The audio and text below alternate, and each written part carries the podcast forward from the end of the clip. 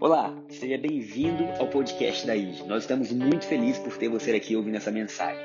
Desejamos que ela entre no mais profundo do seu coração e que grandes mudanças aconteçam. Se você quiser saber mais sobre a nossa igreja, nos conhecer melhor, é só baixar o nosso aplicativo, porque lá nós temos pregações, informações, inscrições e muito mais. Um grande abraço, vamos à mensagem. Vamos orar rapidamente. Senhor Jesus, obrigado, Pai, por tudo que o Senhor tem feito e por tudo que vais fazer. Obrigado por esse louvor, obrigado porque o Senhor está fazendo algo maravilhoso na vida de cada um de nós, Pai. Nós te agradecemos porque o túmulo não pôde deter o nosso Salvador e o Senhor ressuscitou, Pai. Obrigado porque nós estamos vivendo hoje algo que foi projetado desde o início da fundação do mundo, Pai. Estamos vivendo lado a lado contigo. Jesus, eu peço que nessa manhã as palavras que vão ser ministradas alcancem o fundo do nosso coração e produzam em, nós fé, produzam em nós esperança viva, Deus, e que nós possamos sair daqui celebrando neste domingo de Páscoa, em nome de Jesus. Amém. Amém. Bom, família, essa é a data mais importante que nós temos no calendário cristão, a data que Jesus ressuscitou dos mortos. Na sexta-feira a gente teve a sexta-feira da paixão, o sábado do silêncio e o domingo da ressurreição, da vida.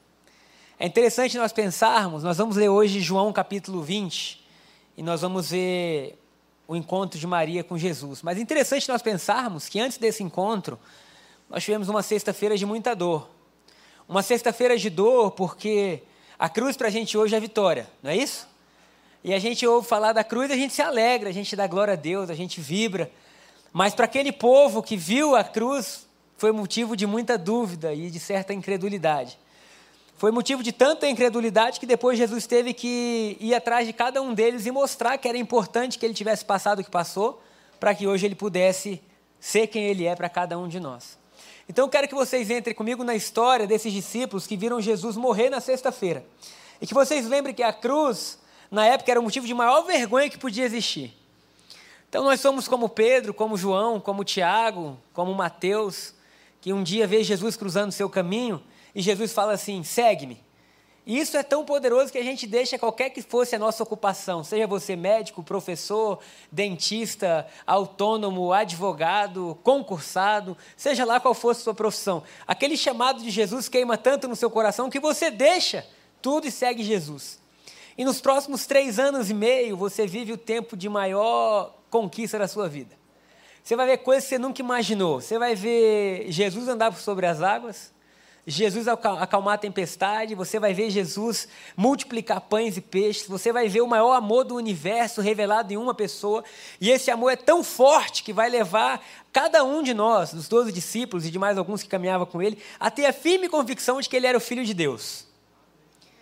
O Filho de Deus encarnado. Deus se tornou carne. O próprio Criador nasceu como um bebê, viveu no nosso meio, só que no final dessa jornada humana aqui na Terra, eles veem esse Jesus no jardim do, do, do Getsemane suar gotas de sangue. E pela primeira vez dessa amizade, dessa vida, eles veem Jesus humano, humano que eu digo no sentido frágil da palavra. Jesus com dúvida, Jesus suando sangue, Jesus ansioso.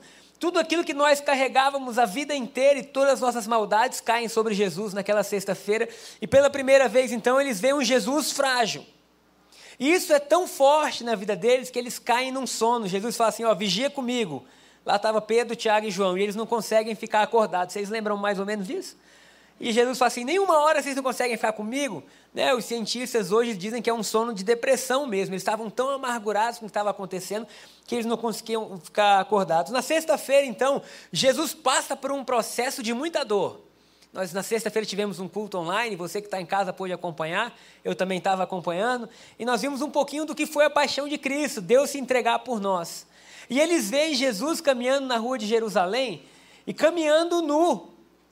É muito, é muito duro você pensar Deus carregando os nossos pecados, as nossas falhas, caminhando nu, sendo cuspido, é, tirando coisas nele, totalmente desfigurado.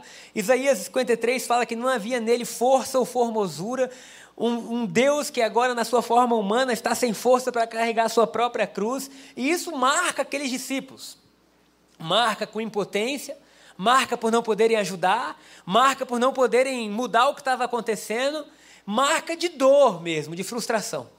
E Jesus entrega a sua vida numa cruz e isso gera aquela dúvida no coração dele: será que ele era mesmo o Messias?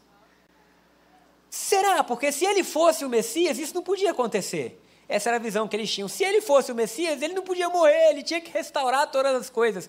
Então a sexta-feira é uma sexta-feira muito dura para todos eles. Mas no reino de Deus, no reino dos céus, no reino do nosso Pai, é uma sexta-feira alegre. Porque Jesus estava entregando a sua vida por mim e por você. A frase que os soldados judeus falam era basicamente assim: aquele que salvou a tantos não pode salvar a si mesmo. E é interessante porque Jesus não precisava salvar a si mesmo, porque ele já estava salvo desde a eternidade. Mas nós estávamos perdidos. E aí Jesus entrega a sua vida não para salvar a si mesmo, mas para me salvar para salvar você, para salvar nossos filhos, para que agora a bênção pudesse ir mil gerações, para que a gente pudesse levantar as nossas mãos em adoração e dizer: Deus, nós estávamos perdidos. O castigo que hoje nos traz a paz, o Senhor levou. As nossas enfermidades foram levadas. É, sabe, hoje a gente pode olhar para trás e dizer glória a Deus pela cruz. Mas naquele dia não existia glória a Deus, existia o silêncio. Tanto é que o sábado seguinte é conhecido como sábado do silêncio, onde está tudo quieto. E para o judeu, o sábado era o dia de descanso, então eles não podiam trabalhar e nem ao cemitério eles podiam ir, não podiam mexer no corpo, de forma que eles têm que aguardar. Agora, essa, essa calmaria ou esse silêncio humano, na região celestial, espiritual, não estava em silêncio. Estava existindo a maior vitória que já existiu. Porque no mundo espiritual, antes de Jesus subir, ele teve que descer. E ele foi, e ele chegou a todos os nossos opressores, e ele levou um escrito de dívida, e na verdade ele rasgou o escrito de dívida que nos era prejudicial. É o que está escrito em Colossenses. E ele expôs ao desprezo aqueles que nos atormentavam. A Bíblia fala que Jesus desceu e pegou a chave da morte, a chave do pecado, a chave da destruição. Será que você pode dizer amém? Que Jesus desceu e ele foi até aquele que até então era o algoz e falou: Agora você não tem mais força sobre o homem. Agora, porque eu venci, tudo volta a estar de novo debaixo da autoridade do reino dos céus, tanto no céu quanto na terra, e quanto debaixo da terra, ele tem domínio novamente sobre tudo. Isso é maravilhoso. O que os discípulos não conseguiam ver é que naqueles três dias a nossa história estava sendo para sempre mudada. Não existe nenhuma outra mensagem superior que nós possamos trazer ao ser humano do que a mensagem da Páscoa, do que a mensagem que Jesus morreu e ressuscitou. Esse é o evangelho completo. Esse é o evangelho sem tirar nem pôr. É tudo sobre ele, o Deus que se minimiza, que toma o nosso lugar, mas que ressuscita, porque a morte não pôde detê-lo. Páscoa que primeiramente foi celebrada lá no Egito, quando o povo era escravo por mais de 400 anos e no dia da libertação, Deus falou: vocês vão matar um cordeiro e vão passar o sangue do cordeiro no umbral da porta de vocês. E esse sangue vai trazer libertação e proteção. Quando o povo sai do Egito em direção à terra prometida, eles celebram a Páscoa, que significa passagem, que significa você sair de um lugar e entrar em outro lugar. Queridos, esse final de semana é o final de semana que a gente celebra a nossa passagem a passagem da morte para a vida, a passagem de pecador para santo, a passagem de injusto para justo, a passagem de, sabe, pecador para salvo, redimido, aleluia. Isso é, queridos, a gente podia ter um dia inteiro de dança só para celebrar. E eu digo dança, dança. Alegria. Como diz o apóstolo, calma, Shaila. Como diz o apóstolo, enlabaredados sabe, avivados pelo Espírito Santo. Não há nada, não há nenhuma outra notícia que poderia existir na nossa vida que seja perto dessa.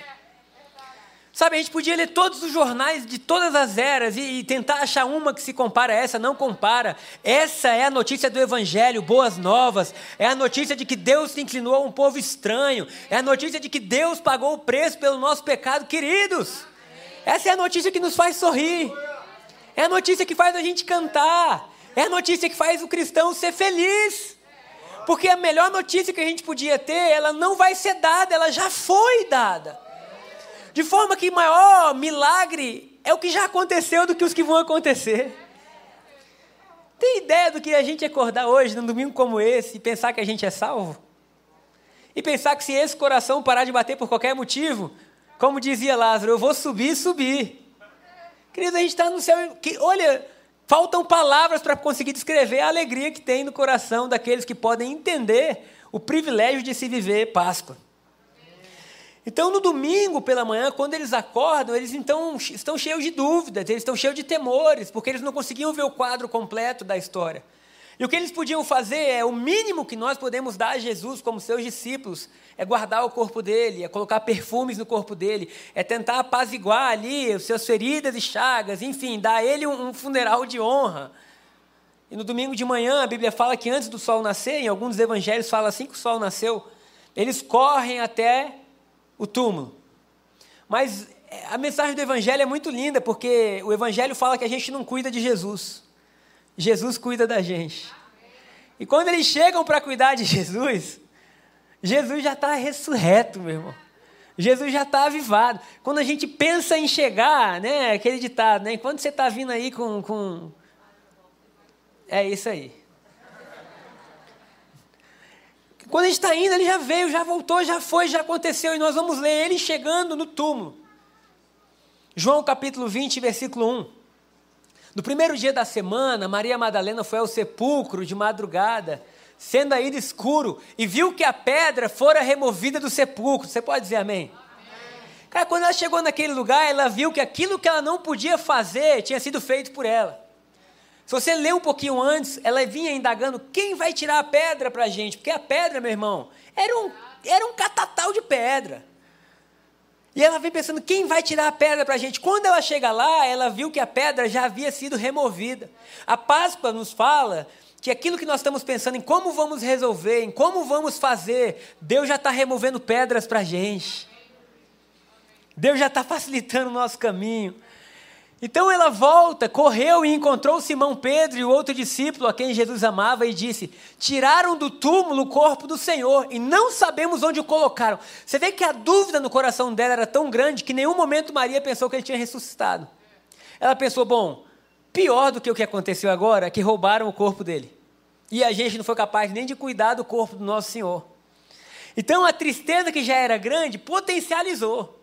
Ela falou: cara, tiraram o corpo dele, ele não está lá. Pedro e o outro discípulo foram ao túmulo. Os dois corriam, mas o outro discípulo foi mais rápido que Pedro e chegou primeiro ao túmulo. Abaixou-se, olhou para dentro e viu ali as faixas de linho, mas não entrou. Então Simão Pedro chegou e entrou. Também viu ali as faixas de linho. Para Pedro não existia sinal vermelho, né? Se estava o túmulo vazio, ele já entrava, ele já ia. João, mais cauteloso, ficou do lado de fora. Pedro já entrou, notou que o pano que cobria a cabeça de Jesus estava dobrado e colocado à parte.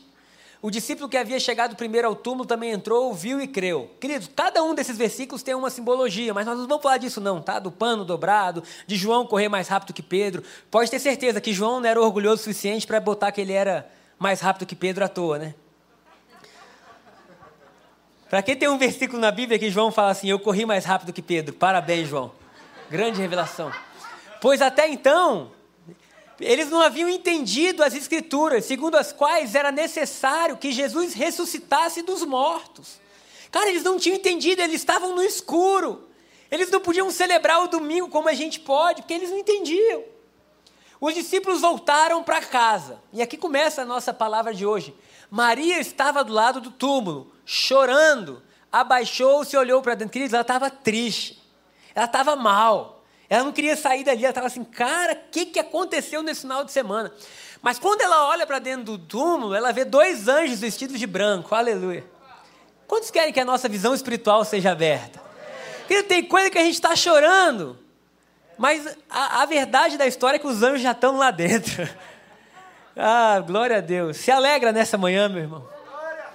E ela viu dois anjos vestidos de branco sentados à cabeceira e aos pés do lugar onde tinha estado o corpo de Jesus.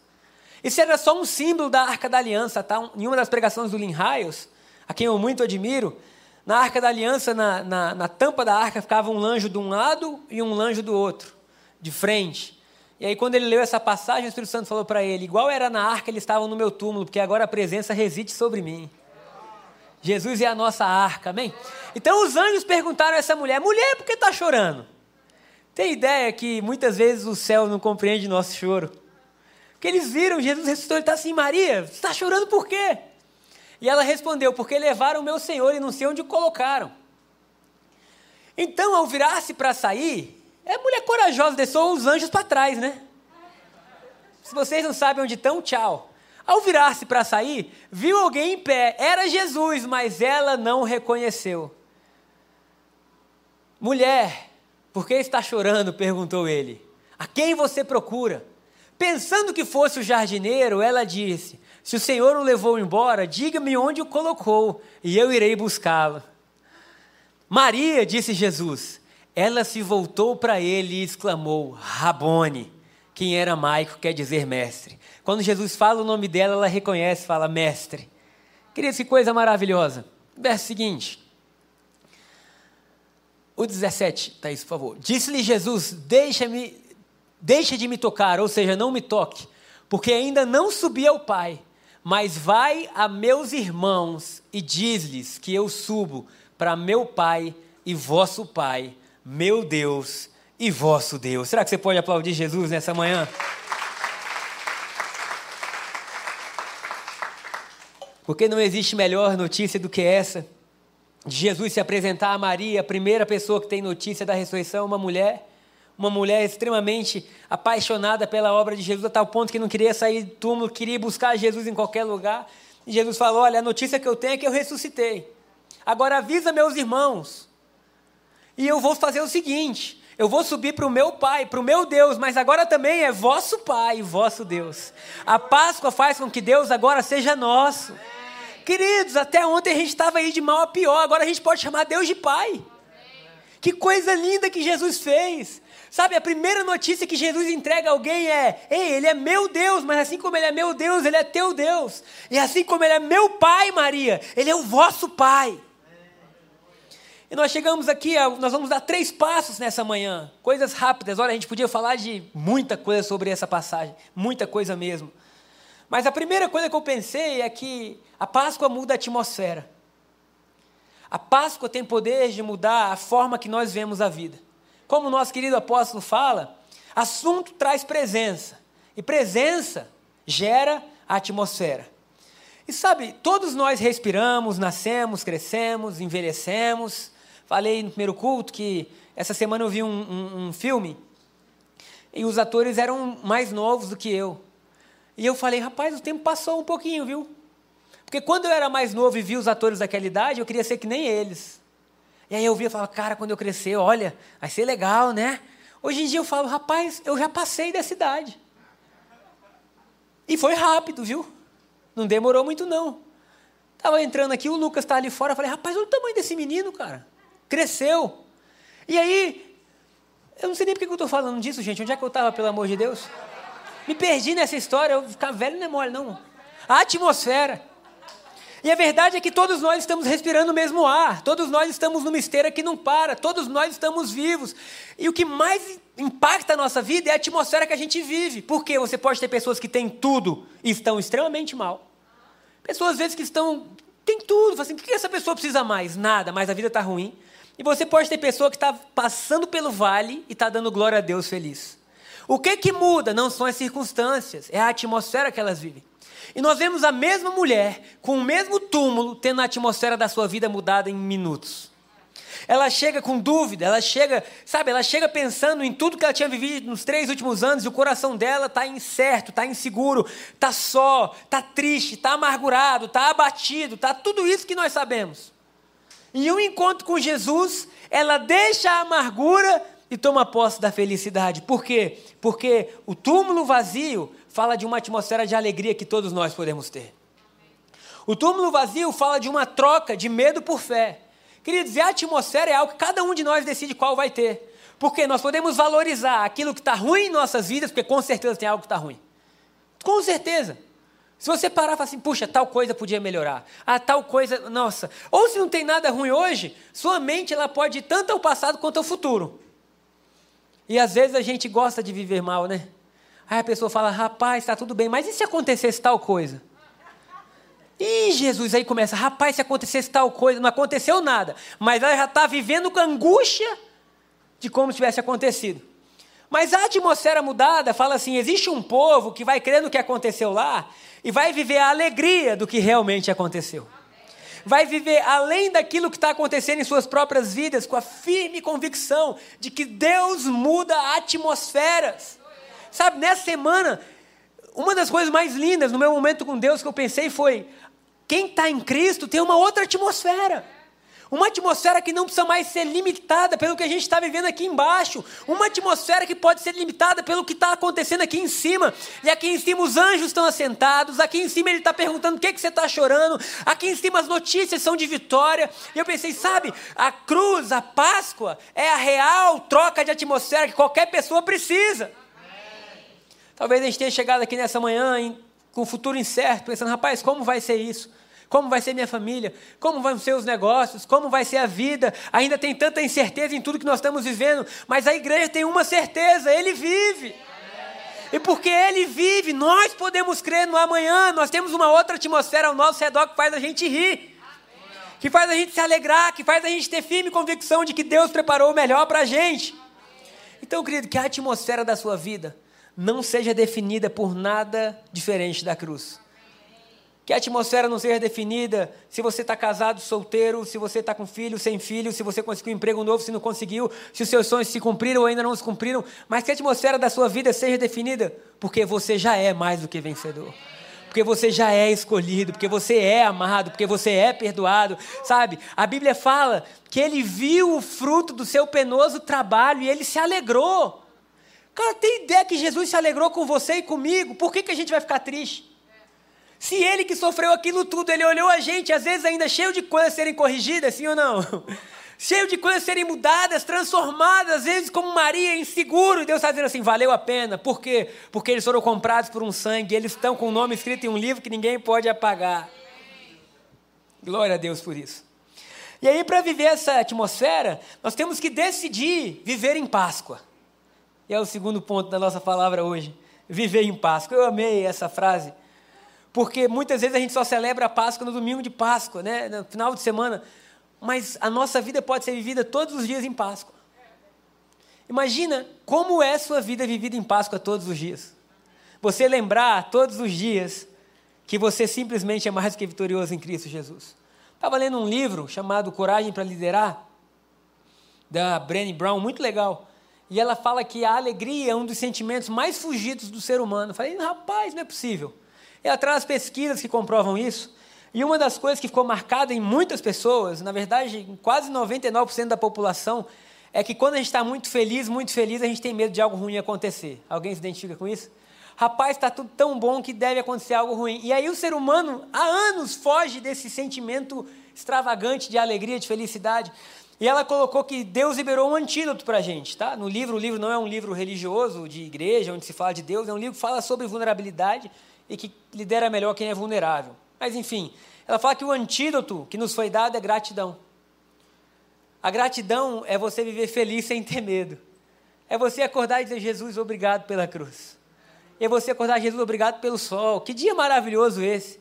Jesus, obrigado. E aí você começa a celebrar o que já te foi dado e a alegria começa a nascer. Queridos, viver em Páscoa fala de você valorizar o espírito de ressurreição que está em você.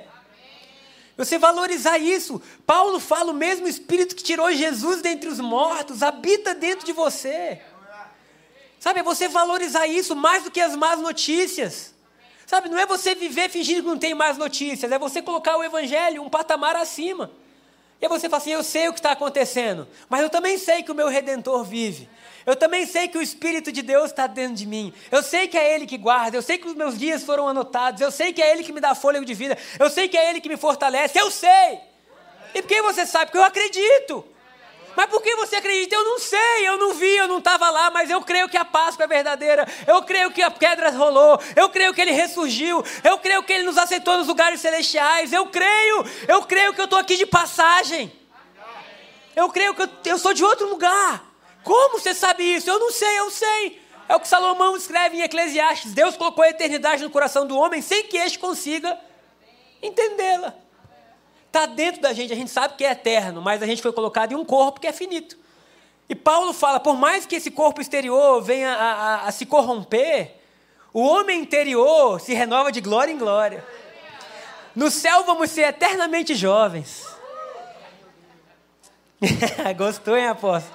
Foi um meu Deus de coração esse. Gostei, hein? Sempre grato, é isso aí. Labaredado pelo Espírito Santo. Quem veio domingo passado sabe que a palavra da semana foi enlabaredados, né? Então nós podemos decidir viver, ao invés de celebrações pontuais, numa celebração contínua. Querido, defina isso. Olha, minha vida não vai ser vivida por celebração pontual. Aí a gente celebra formatura, mas passou cinco anos sem celebrar a faculdade. Aí celebra o dia do casamento, e às vezes passa o casamento inteiro sem celebrar. Aí bodas do não sei o quê. Queridos, a cruz e a Páscoa é um chamado para a gente celebrar uma, uma conquista contínua. Todos os dias está sobre nós. Todos os dias está entregue. Todos os dias, meu irmão, no reino dos céus não tem pobreza. É fartura, tem abundância. Estava lendo também outro livro, eu gosto de ler, queridos. O livro do Vitor, o Jesus Sem Mais. Alguém já leu? Tem aqui no container, legal. Que a gente pode colocar ele como um livro do mês. Tem, tem vários livros legais aqui. Tem o livro que mudou o mundo. Primeiro, é, primeiro volume, volume, eita, segundo volume. Vale a pena adquirir. Tem um livro do mês, A Cruz do Rei. Entra no Telegram e vamos lá que a gente vai discutir junto. Meu irmão, e o, no livro ele coloca assim: quando você compara algo, você tem um parâmetro melhor para saber o tamanho daquilo. Então ele coloca no livro: se você compara uma formiga com um rato, o rato parece grande, não é? A gente até foge do rato, a gente não, algumas mulheres, né? Não me expõe, Chara. Não, não foge de rato, não. Que isso, né? Mas se você compara o rato com um elefante, o rato é pequeno. Afinal de contas, o rato é grande ou pequeno? Você vai dizer, depende. Depende do que você está comparando. E a lógica dele é mostrar o seguinte: que tudo que você vive aqui é pequeno porque você foi feito eterno. E tudo que você está passando é nada perto do que você já tem. Logo, se você está enfermo, celebra, porque você é eternamente curado. Se você está passando por um momento de dívida, celebra, porque você é eternamente próspero. Se você está vivendo qualquer coisa que seja diferente do que Deus falou sobre você aqui, pode celebrar, porque isso vai chegar ao fim. E quando chegar ao fim, você vai poder viver aquilo que é verdadeiro, que Deus preparou para você. Queridos, qualquer momento que você viva aqui nessa terra, seja de profunda prosperidade, como Paulo falou, tanto seja vivendo muito como no pouco, seja qual for o momento, quando você compara com o que é celeste, é nada. Então, o Evangelho nos faz comparar que tudo que a gente viveu ou vai viver é nada perto do que um dia a gente vai viver com Deus. Ah, meu irmão, é para aplaudir de pé, igreja, né? Tem um cara que eu sigo no Instagram, ele posta uns carros lá, e ele fica assim, quando o carro é muito bom, ele fala, meu amigo, é de chorar. É de chorar, querido. Meu irmão, nós somos eternos. E aí Cristo fala assim: Eu assentei vocês comigo nos lugares celestiais. Nós temos outra casa, outra morada, nós temos outro tudo. Glória a Deus por isso. Então, com a vida eterna, nós temos outro parâmetro de comparação, onde nós somos vitoriosos em tudo. E todo terreno, ou tudo que é comparado ao que é eterno, é pequeno. Jesus, em toda a sua bondade e sabedoria, nos assentou nos lugares celestiais. Eu declaro sobre a minha vida e sobre a sua vida que os nossos olhos estão abertos para a gente poder ver os anjos, para a gente poder ver aquilo que Maria teve dificuldade de ver. Rapaz, olha, você está chorando por algo físico, porque você não entende que, espiritualmente falando, a vitória já foi liberada. E a Páscoa é uma realidade espiritual. Páscoa não é ovinho, gente, nem chocolate.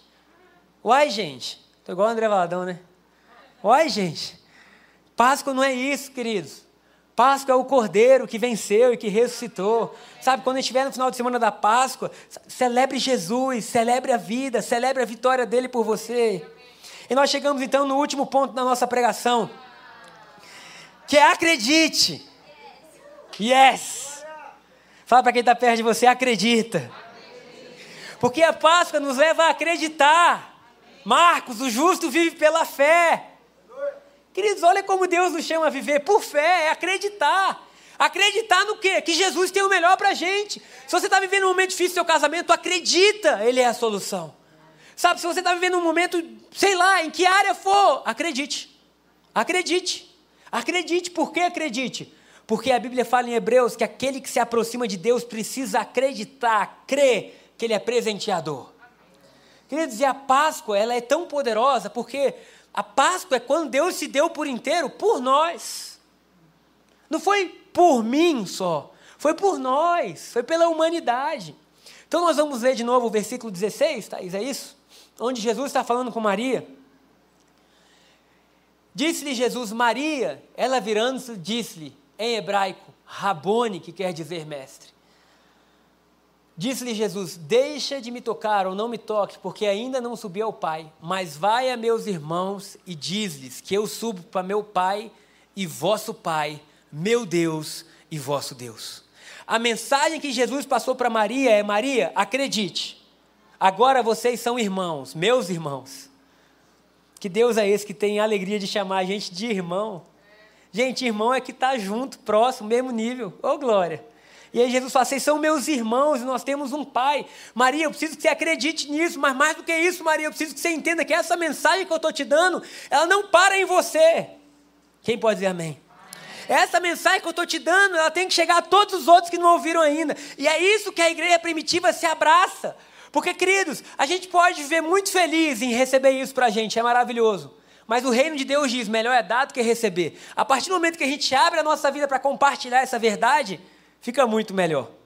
Então Jesus falou: Maria, a mensagem que eu estou te dando, ela é para você, mas não para em você, ela é para todos. Volta aos seus irmãos e anuncia. De forma que o papel da igreja hoje é dizer: a Páscoa é para nós, mas não para em nós. A Páscoa é para as nossas famílias, como a gente cantou, que a bênção recaia sobre ti, sobre a sua família, de geração em geração. Queridos, eu estou cantando essa música pensando sobre meu pai, sobre mim, sobre meus filhos, sobre os meus netos. Quando eu não estiver mais aqui, que esses meninos continuem andando no caminho certo. Por quê? Porque é a bênção que vai de geração em geração. Então, essa Páscoa que é recebida, mas não para em nós, não pode parar em nós. De forma que Paulo, em Colossenses capítulo 3, versículo 11, ele está mostrando que em Jesus algo sobrenatural aconteceu. Porque até Jesus, Deus era o Deus do povo judeu. Porque antes de Abraão, Deus quis se comunicar com a humanidade. O plano não deu tão certo. Deus chama um homem, constrói uma nação. Através dessa nação, vou passar princípios, propósitos. Ok, então Deus era visto só no povo de Israel. Mas agora, Paulo está dizendo que Jesus quebrou o muro. Glória a Deus, porque senão a gente já está fora. E Paulo fala assim em Colossenses 3,11. Nessa nova vida, quantos têm essa nova vida? É nossa, é da Páscoa. Não importa se você é judeu ou gentio, se é circuncidado ou incircunciso, se é inculto ou incivilizado, se é escravo ou livre. Cristo é tudo que importa e Ele vive em todos. Essa é a mensagem da Páscoa. Não importa se você é pobre ou rico, alto ou baixo, brasileiro ou europeu, muçulmano ou não sei o que. Meu, irmão, o que importa agora é que Cristo quer restaurar a todos e Ele quer ser a mensagem central, de forma que Cristo é tudo que importa e Ele vive em todos. Então nós estávamos nessa semana pensando sobre isso e a gente está iniciando esse mês agora com esse tema, acredite. Nós vamos passar o mês de abril inteiro declarando acredite. Declarando sobre as nossas vidas, sobre as nossas casas, sobre a nossa igreja, sobre a expansão que nós vamos ter em nome de Jesus, amém? Sobre os planos, acredite, acredite, acredite. E a gente estava pensando uma, uma campanha para nós fazermos por Brasília. E nessa Páscoa eu quero anunciar para vocês que o acredite de Jesus não vai parar em nós, mas nessa semana nós vamos colocar front lights pela cidade. Tá aí, Thaís? Você colocou? Coloca pra gente ver, Thaís. Ela tá correndo ali. Finge que vocês não aplaudiram ainda. Aí.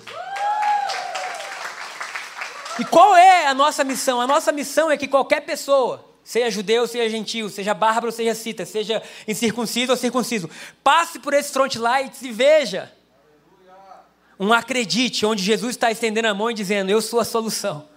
Eu sou a solução para a sua vida, para a sua família. Oh, glória a Deus. Então, como que nós vamos fazer isso? Queridos, é bem simples. Nós vamos orar para Deus colocar unção desses front lights. A Bíblia fala que as roupas de Paulo carregavam o poder de Deus. Queridos, milhares de carros vão passar por esses front lights em Brasília. Milhares.